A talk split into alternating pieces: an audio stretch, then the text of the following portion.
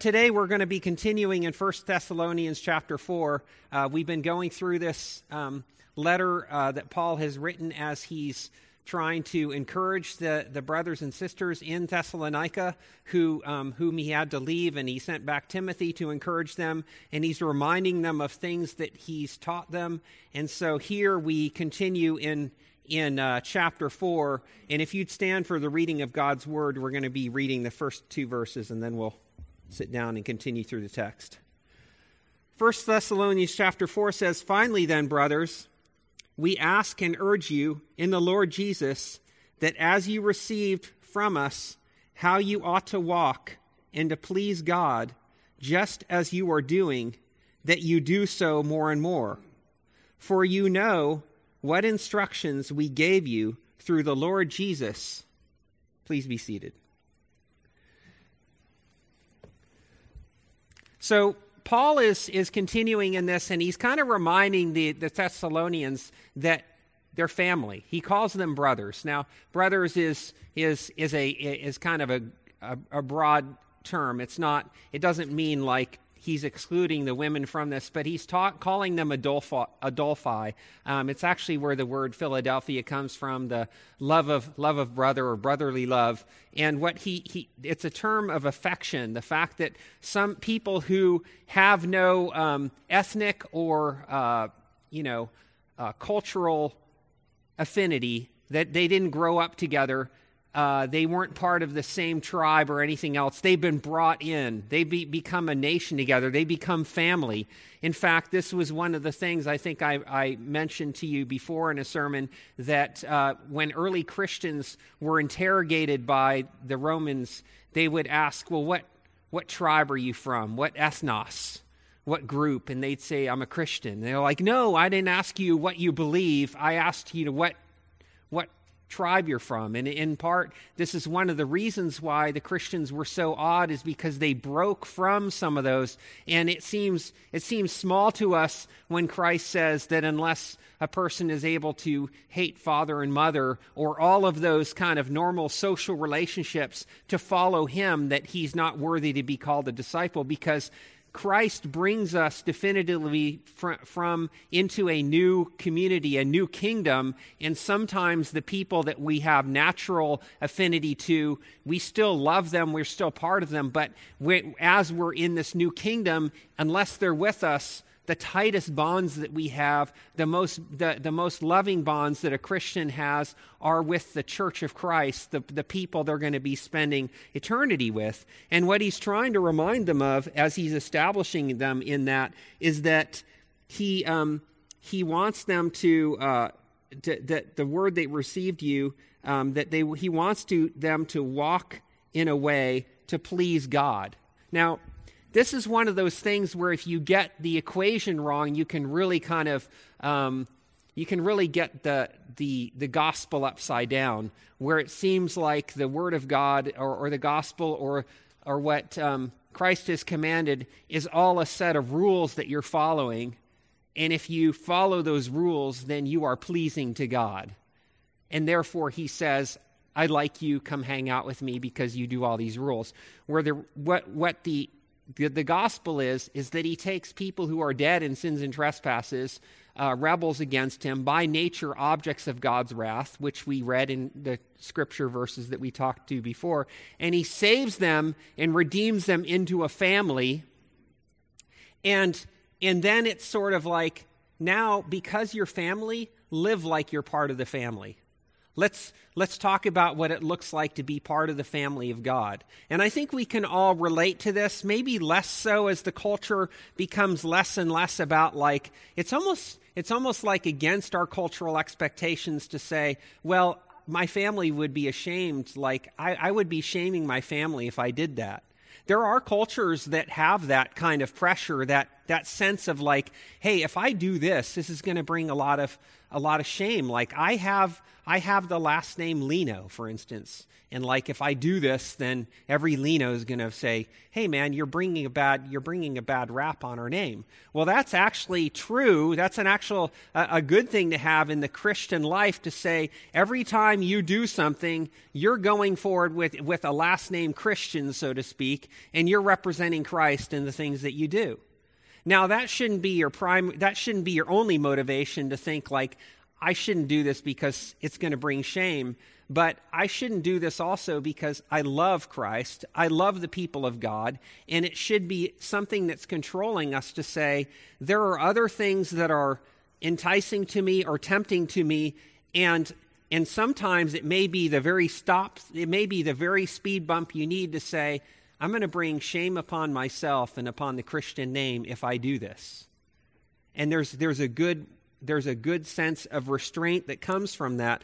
But, but the point is is that as we're established in Christ more and more, we should be there should be an expectation that our former life that knew only slavery to sin and knew only um, things that we did according to the flesh should continue to fall off, and the things that are, attend to obedience to God should be more and more. We should be increasing in love, increasing in obedience, and, and so that we um, that we do the things that Christ has instructed us through his apostles.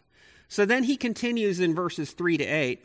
He says, For this is the will of God, your sanctification, that you abstain from sexual immorality, that each one of you know how to control his own body in holiness and honor, not in the passion of lust like the Gentiles who do not know God, that that no one transgress and wrong his brother in, in, the na- in, this na- in this matter, because the Lord is an avenger in all these things. As we told you before, and so, and I'm sorry, told you before and solemnly warned you. For God has not called you for impurity, but in holiness. Therefore, whoever discharges that, I'm sorry, whoever um, disregards this, disregards not not man, but God, who gives his Holy Spirit to you.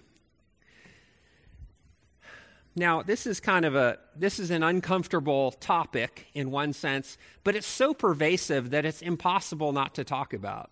Um, you know, I thought about how to express this. Um, I think uh, uh, Karen turned or saw one of her kids spacing out the other day, and and or at a sermon, and she and uh, she asked him what's going on. He, she and he said, Mom, I can't understand half the words Mr. Lino is saying. So, but then she said, That's good because you're kind of raising his vocabulary. But I need to think about the things that, um, to make sure that the kids are paying attention. But I also want to make sure that they're part of that is that they're being exposed to words and that they're, they're learning. But in this case, it's kind of good to at least try and talk around it a little bit so that you guys can understand it and, you know, not to scandalize things. But the fact of the matter is, is that people think it's, it's kind of almost ironic um, in one sense is that sometimes it seems like uh, the topic of sexual impurity and that sort of thing comes up all the time.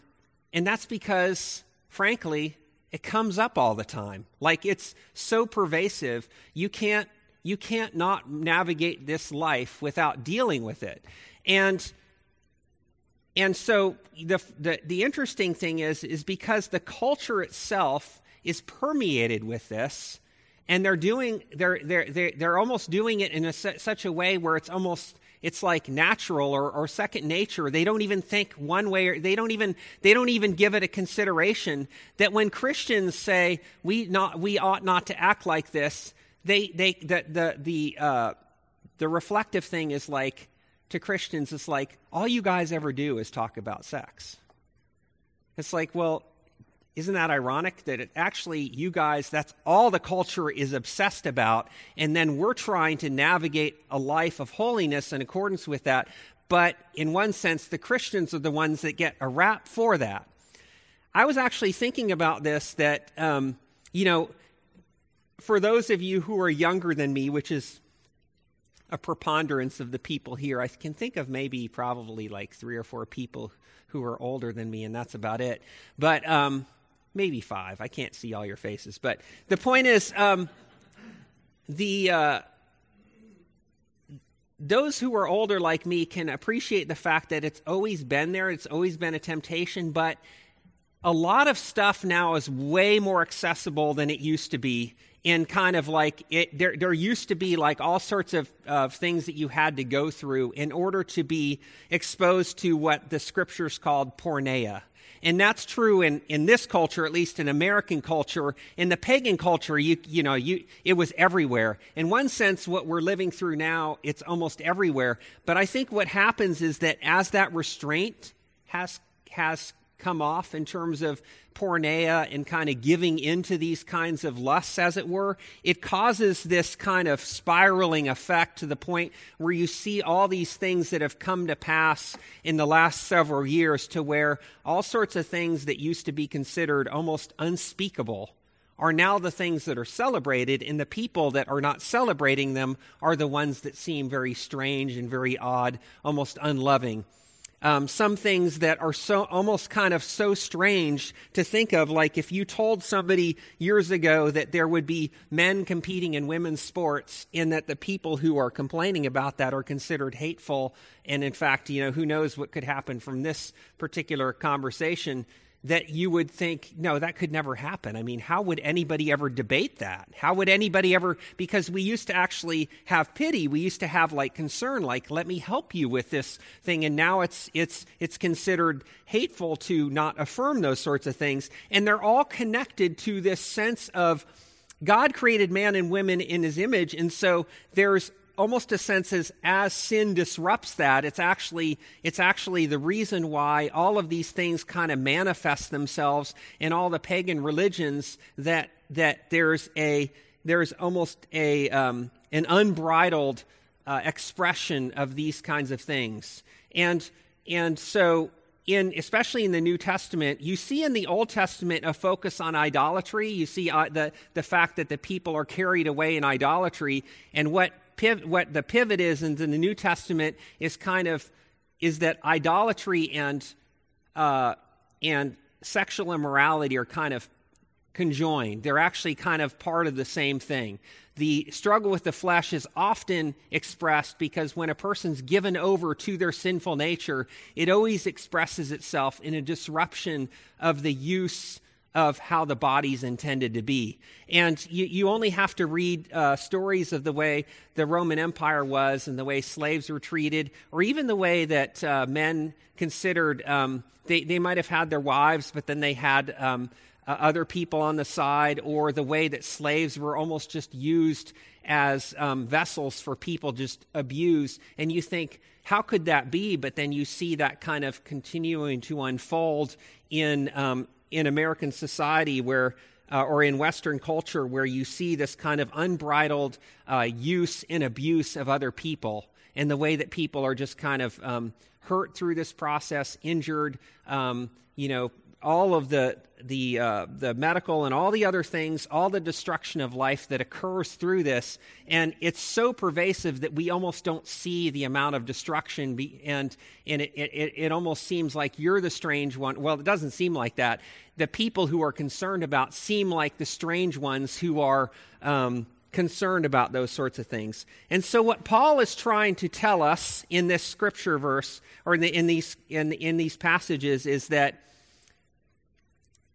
Christians have been set free. Those who were in Christ, remember, we are a holy family. So now he's saying, live in light of that and don't live as if you're still enslaved to those principles. You are no longer in a state where you are, you are like almost animal in your ways that you have to deal with these things. You need to stop doing the things that are all around you. And when people were, when, when, when the Thessalonians were walking around, they're looking around, there's a temple to Aphrodite right there. You can go worship and kind of do whatever you want, basically. And that's kind of, it's pervasive in the society. And so they had to, they had to forsake those kinds of things. Now, what I, what I want to make clear here is that I'm kind of on, on the one hand, making sure that you understand that these kinds of things are incredibly displeasing to God.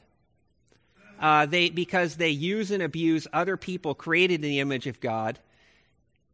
But I also want to make sure I, I, you understand that I know that for many, there's a sense in which it almost seems like how do I how do I resist this this temptation? How do I fight this battle? And I almost feel weighed down by the guilt of the fact that I give into this all the time. And so, what I want to do on the one hand is affirm that this is not the way that Christians are intended to live because they've been set free from the bonds of the flesh that cause us into all sorts of, you know, uh, license to sin and all these other things. But at the same time, remember what we said earlier is that when Christ takes a, a sinner, you to himself, you are still struggling with sin within you. And all around you are these images and things that are coming at you. And there's going to be times when we're tempted and we fall into those sin patterns. But you need to understand that when you're struggling against this, this is not some indifferent struggle that you just say, well, if I, if I give in, well, Christ is there to forgive me. It is a very terrible thing that we, that we give into these kinds of temptations. But I also want to make sure you understand that you are not without hope if you have, or you do. But part of the, part of the, the obedience that we learn more and more to do is to put those things to death. And you know, there's a good book by um, John Owen. It's on the mortification of the uh, of sin, and it's one of those things that was very transformative in my own life. Is to recognize that when we are walking around, we are walking around with this old man, the flesh. We are still sinners. There's a sinful nature within us that we are putting to death. And often, what we think as we're we're, we're navigating life is that um, we we're, we're, we're doing well and like everything's going well. And then we, we, we don't even need to be on guard, right? Like we're, we're fine. And then suddenly, out of the blue, this sin hits us and we're like, where did that come from? And the reason that happens is because you don't recognize that if you don't know that there's a constant enemy within you that you're battling, then, then you're totally outflanked. You're totally outmaneuvered every single time. Whereas if you're able to see within yourself this constant battle and you're always on guard, then you're able to continue to put to death even the small things before they become worse problems. And so, what I'm trying to say to you is that part of um, sanctification here is that you would be putting things to death. He says, You've got the Holy Spirit within you. You don't have any license to say everything is fine people out there, people in the world, so to speak, without Christ, they are certainly not without guilt before God for what they do. But in one sense, at least it's understandable that they sin because they're slaves to sin. And part of the gospel is we're trying to save people from their sins by telling them about Christ to save them from that.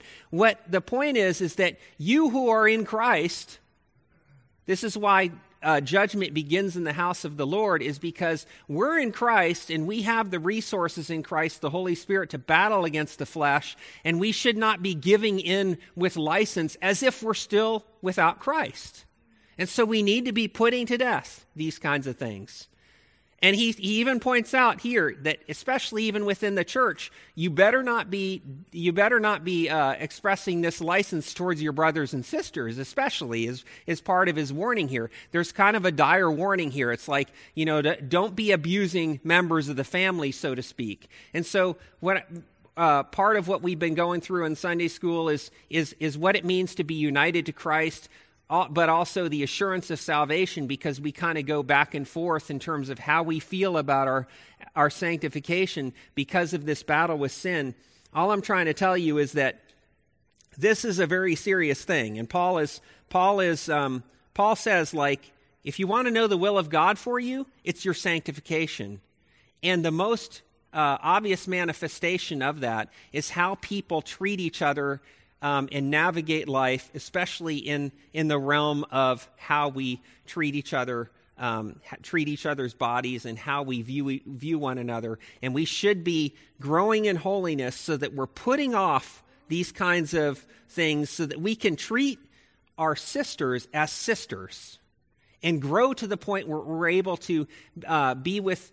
Um, with, with other women, and, and, and, and the primary thought is our love and affection for them as image bearers of God and not the kinds of things that we're battling with in the flesh constantly. And so we need to be progressing more and more, and we need to be helping each other out in that as well and encouraging one another in that, that task. And so um, I want to make sure you understand that you're not in this alone, and that part of the part of our role as those who are mature in Christ is to come alongside those who are struggling with that. And there's certainly other things that we all need to struggle with, anger and all sorts of other things. But in this matter, this is one of the the most acute things, uh, especially in in in, in our culture in dealing with these kinds of things, and it has so many repercussions in, in just the health of the church in general, in the fact that um, increasingly, uh, I think that we see uh, less and less of less and less marriage and people growing into a state of maturity,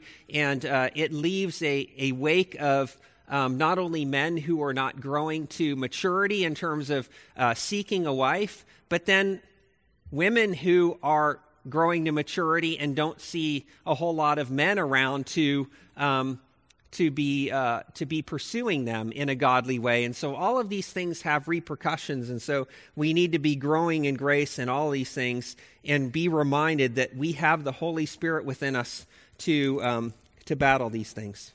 So let's continue in our in in this text. So in verses 9 to 12 he says now concerning brotherly love you have no need uh, for anyone to write to you, for you yourselves have been taught by God to love one another. For, for that indeed is what you are doing to all the, the brothers throughout Macedonia. But we urge you, brothers, to do this more and more, and to aspire to live quietly, and to mind your own affairs, and to work with your hands, as we instructed you, so that you may walk properly before outsiders and be dependent on no one. So here, this is one of those interesting things where he gives an, a command. And have you ever um, expressed something to somebody and you want to make sure that you say, "Hey, I'm not I'm not telling you you're not doing this, but I still want to make sure that you know this. It's, it's sort of like, you know, this, this is important. I'm, I'm not saying that you're not doing this. I'm just saying that, that, that we, need to be, we need to be focusing on this and doing this more and more. And he returns to the topic of brotherly love and the fact that they are, the, the, the, the Thessalonians are to be praised in the manifestation of the love that they have for one another and their reputation in Macedonia is uh, throughout Macedonia is very great in terms of the, the, the love that they have for one another in concrete actions. Um, but then he gives uh, then he gives a reminder to them, or to essentially uh, as an application of that, or as a, an additional thing that he wants them to make sure that they're doing, is that he kind of wants them to uh, go out and work quietly with their hands and just do a good job out there. And some of this, uh, there may be there may be a consideration that some people maybe were in, in that time frame. They could be pa- they could have patrons who were not in the church giving them money just to kind of almost not do anything. Uh, but the point is that Paul's trying to say is that in part, um, in in the world uh, the church is already under assault for many things. And the last thing that we need to have a reputation for is kind of like being lazy or no good, so to speak, in the world. If they're going to say something bad about Christians, let it not be that the fact that those who are created in the image of God are not being industrious. We should be marked by integrity, by hard work, and by the fact that when people say to us, they're like, well, he's a weirdo, but at least he, he knows what he's doing and he does a good job. Does that make sense? I mean, I'm not saying you need to have people calling you a weirdo, but they're probably going to think that anyway because you're a Christian if they know anything about that. But even with that, he's just like, live a quiet life.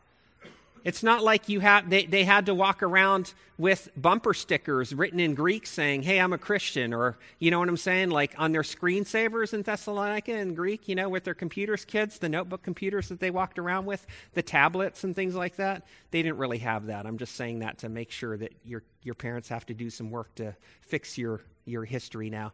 But um, the, the fact is, is that sometimes we think that we need to walk around in, this culture and kind of have all these visible symbols that say, I'm a Christian, I'm a Christian. You know, a, a fish, well, it's not popular anymore. I haven't seen the fish symbol on the car, or somebody's got the, or uh, somebody's got the, the, the, the, the, fish symbol with the feet, then you show truth eating the, the Darwin thing to show, no, we really got it, you know, and that sort of thing. No, we don't, we don't need to be kind of um, out there uh, looking for opportunities for us to have to, um, you know, tell the world how bad uh, people are treating Christians or to be placarding those sorts of things. The, what Peter says is says, um, be prepared for those who come to you and ask for the hope that's within you. That should be manifest is that the way that you work is there's something strange about you that, that maybe in the midst of all the things that are going on, you're just working with integrity. You're very quiet. You're very um, kind. You're just very, uh, uh, uh, you know, a good businessman, a good worker, and that sort of thing. And your conduct is such that people might say, hey, what makes you different? They might, if, if, if, if, if the expectation was they already knew because it says i'm a christian and if you want to be good like me then you know come talk to me. That's not the that's not what peter says. The point is is that uh, we're living quiet lives. We're minding our own business. And i know that seems strange because it's almost counterintuitive that we would be minding our own business just doing good work because you know in one sense part of part of that is that as you're navigating the world, you don't need to be attracting attention to yourself. You don't have to put things on um, uh, uh, public Facebook, all sorts of other things that draw attention to yourself. Uh, that that either um, that that people are going to use to against you and that sort of thing. Just live a quiet life. Do a good job in what you're doing. Have a good reputation. And your conduct will be such that people are going to be attracted to that. But in part, also, you're going to still be able to be productive because the church still needs people out there being productive because there are going to be people who are going to um, maybe lose their livelihood, and there needs to be people around that are, are taking care of one another. And so, in part, is, is uh, we, we, we walk well among outsiders and have a good reputation um, Jerry he is here, and he he owns the Mathnasium, and um, you know. Uh, uh, I don't think I've ever seen Jerry post anything on his thing that says I'm a Christian and that sort of thing. But he's he runs a good business. He's a very kind person, and everything that you see about Jerry is just like uh, a really a really kind and uh, generous and uh, a well-run business. Somebody that you want to be around. And I think it's just, it, it, shows from his character. And I don't, you know, I haven't talked to Jerry. I don't, I, I, I don't hope I don't owe him, owe him, a dollar for bringing up in a, in a, um, in a sermon illustration, but he, uh, he, he runs his business in a way where he, he doesn't have to placard that he's a Christian. And I think that that's kind of a good example of how a person ought to walk among outsiders, so to speak. And we say outsiders not in the sense that we despise them like those people out there, but the fact that they're not in the body of Christ. And so we still need to be mindful of the fact that they don't completely get us. And so the thing that they should get about us is that we work hard and we work well and we're, we have integrity. And that's Paul's point here.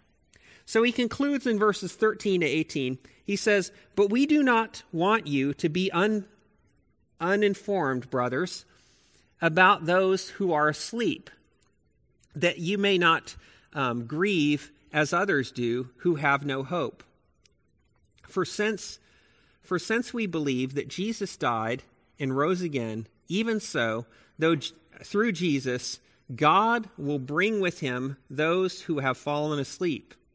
For this we declare to you by a word from the Lord that we who are alive, who are left until the coming of the Lord, will not precede those who have fallen asleep. For the Lord himself will descend from heaven with a, a cry of command, with the voice of an archangel, and with the sound of the trumpet of God and the dead in Christ will rise first. Then we who are alive, who are left, will be caught up together with them in, in the clouds to meet the Lord in the air, and so we will always be with the Lord. Therefore, encourage one another with these words. You know, one of the things that's really interesting as you read through a letter and don't just go into the scriptures as if you're kind of like, um, I don't know, like parachuting into a particular portion of scripture and saying, all I see is this vista around me and it talks about like the coming of the Lord. You understand the context in which Paul is talking about? He's talking about encouraging people with the news about um, the fact that the dead in Christ will rise again, or we'll rise first with Christ as he comes, and then we'll meet him in the air. And so then the question is what is this about? Is this about some sort of millennial debate about, um, you know, like that Paul, in the middle of this conversation about this, says, by the way, I just want to kind of take an aside here and tell you about, like, the secret rapture and the fact that this is going to happen and then this is going to happen and be encouraged by this. And you're like thinking, well, that's interesting academically, but how is that encouraging to know that right now in terms of how I live? Why would I be encouraged by this? Why would I be encouraged to know right now in my present circumstances that at some point we could all be doing something and then suddenly all who are in Christ are just going to disappear and then we're going to, um, you know, be with Christ? And how does that help me live my life? When in fact, what's happening here is that in case you think that if, in case you've ever heard of this uh, maybe happening in a congregation, that it appears that people have lost those who are dear to them and they're grieving and they're they're uh, grieved over those who have fallen asleep and it's that this is another one of those words that kids you can ask what your, it means, but it's a euphemism. It's a way of saying that they've died. It's, a, it's an easy way of saying that they've died. But it's a terrible thing. And so Paul is trying to make sure that he talks to the congregation and says, I know some of you are in tremendous grief right now because you've lost some loved ones. But I want to remind you, beloved, to not grieve as those who not, do not have hope in the world. And the reality is that the Christian the Christians are the only ones that have true hope. Now there are people that had hope, so to speak, in, in a context in terms of what might happen to those who died, but if if the, the hope is not real, then it's just wishful thinking, right? Like, am I going to be in Valhalla? Am I going to be like in the good part of Hades because I was, you know, noble or that sort of thing? There was, there were ideas of afterlife or ideas of maybe rewards for things, but those aren't real. But the purchase of Christ for us is a reality that we have, that we actually have hope beyond the grave. And what he's trying to remind them of this is that these people who have preceded them in death are going to rise again. And I was reflecting on that today. I was like, I was thinking about it because um, I feel very earthbound a lot, especially when I start to consider coming into, into God's presence. I feel very earthbound, and I think in terms of the things that I see and the things that I experience, and and and and and and to have a loved one die, it feels it feels final right now in one sense. It feels like, it feels so sad. It feels so oppressive to think that I can't be around this person. And, um, and those, and, and when we've lost someone like that, it feels like you know because this is the life we live and we have to we have to be reminded or our eyes have to be lifted up into the reality that christ has died and risen again and it changed our hearts so that we're really clinging to him and saying you know what christ died and he rose again. In like manner, all those who are in him will likewise rise. And the promise is that they are now with him. And not only so, but those who have preceded us are going to be the first ones that are risen, risen from the grave before we are. And so, what he's trying to say is like, right now, what we feel is this grief, this separation, but I want to I want to lift your eyes I want to lift your eyes up to the reality that I know you know, and I want to remind you of this that Christ is going to come again. This is what he's focused upon here. Christ is coming again once. And I, I want to make sure that those who maybe have been grown up in different traditions don't feel offended but what, by what I'm trying to say. I want to make sure I give you the Word of God in a way that's going to encourage you and impact you so that you understand what this is trying to teach us rather than getting into debates about, you know, um, uh, millennial expectations and that sort of thing.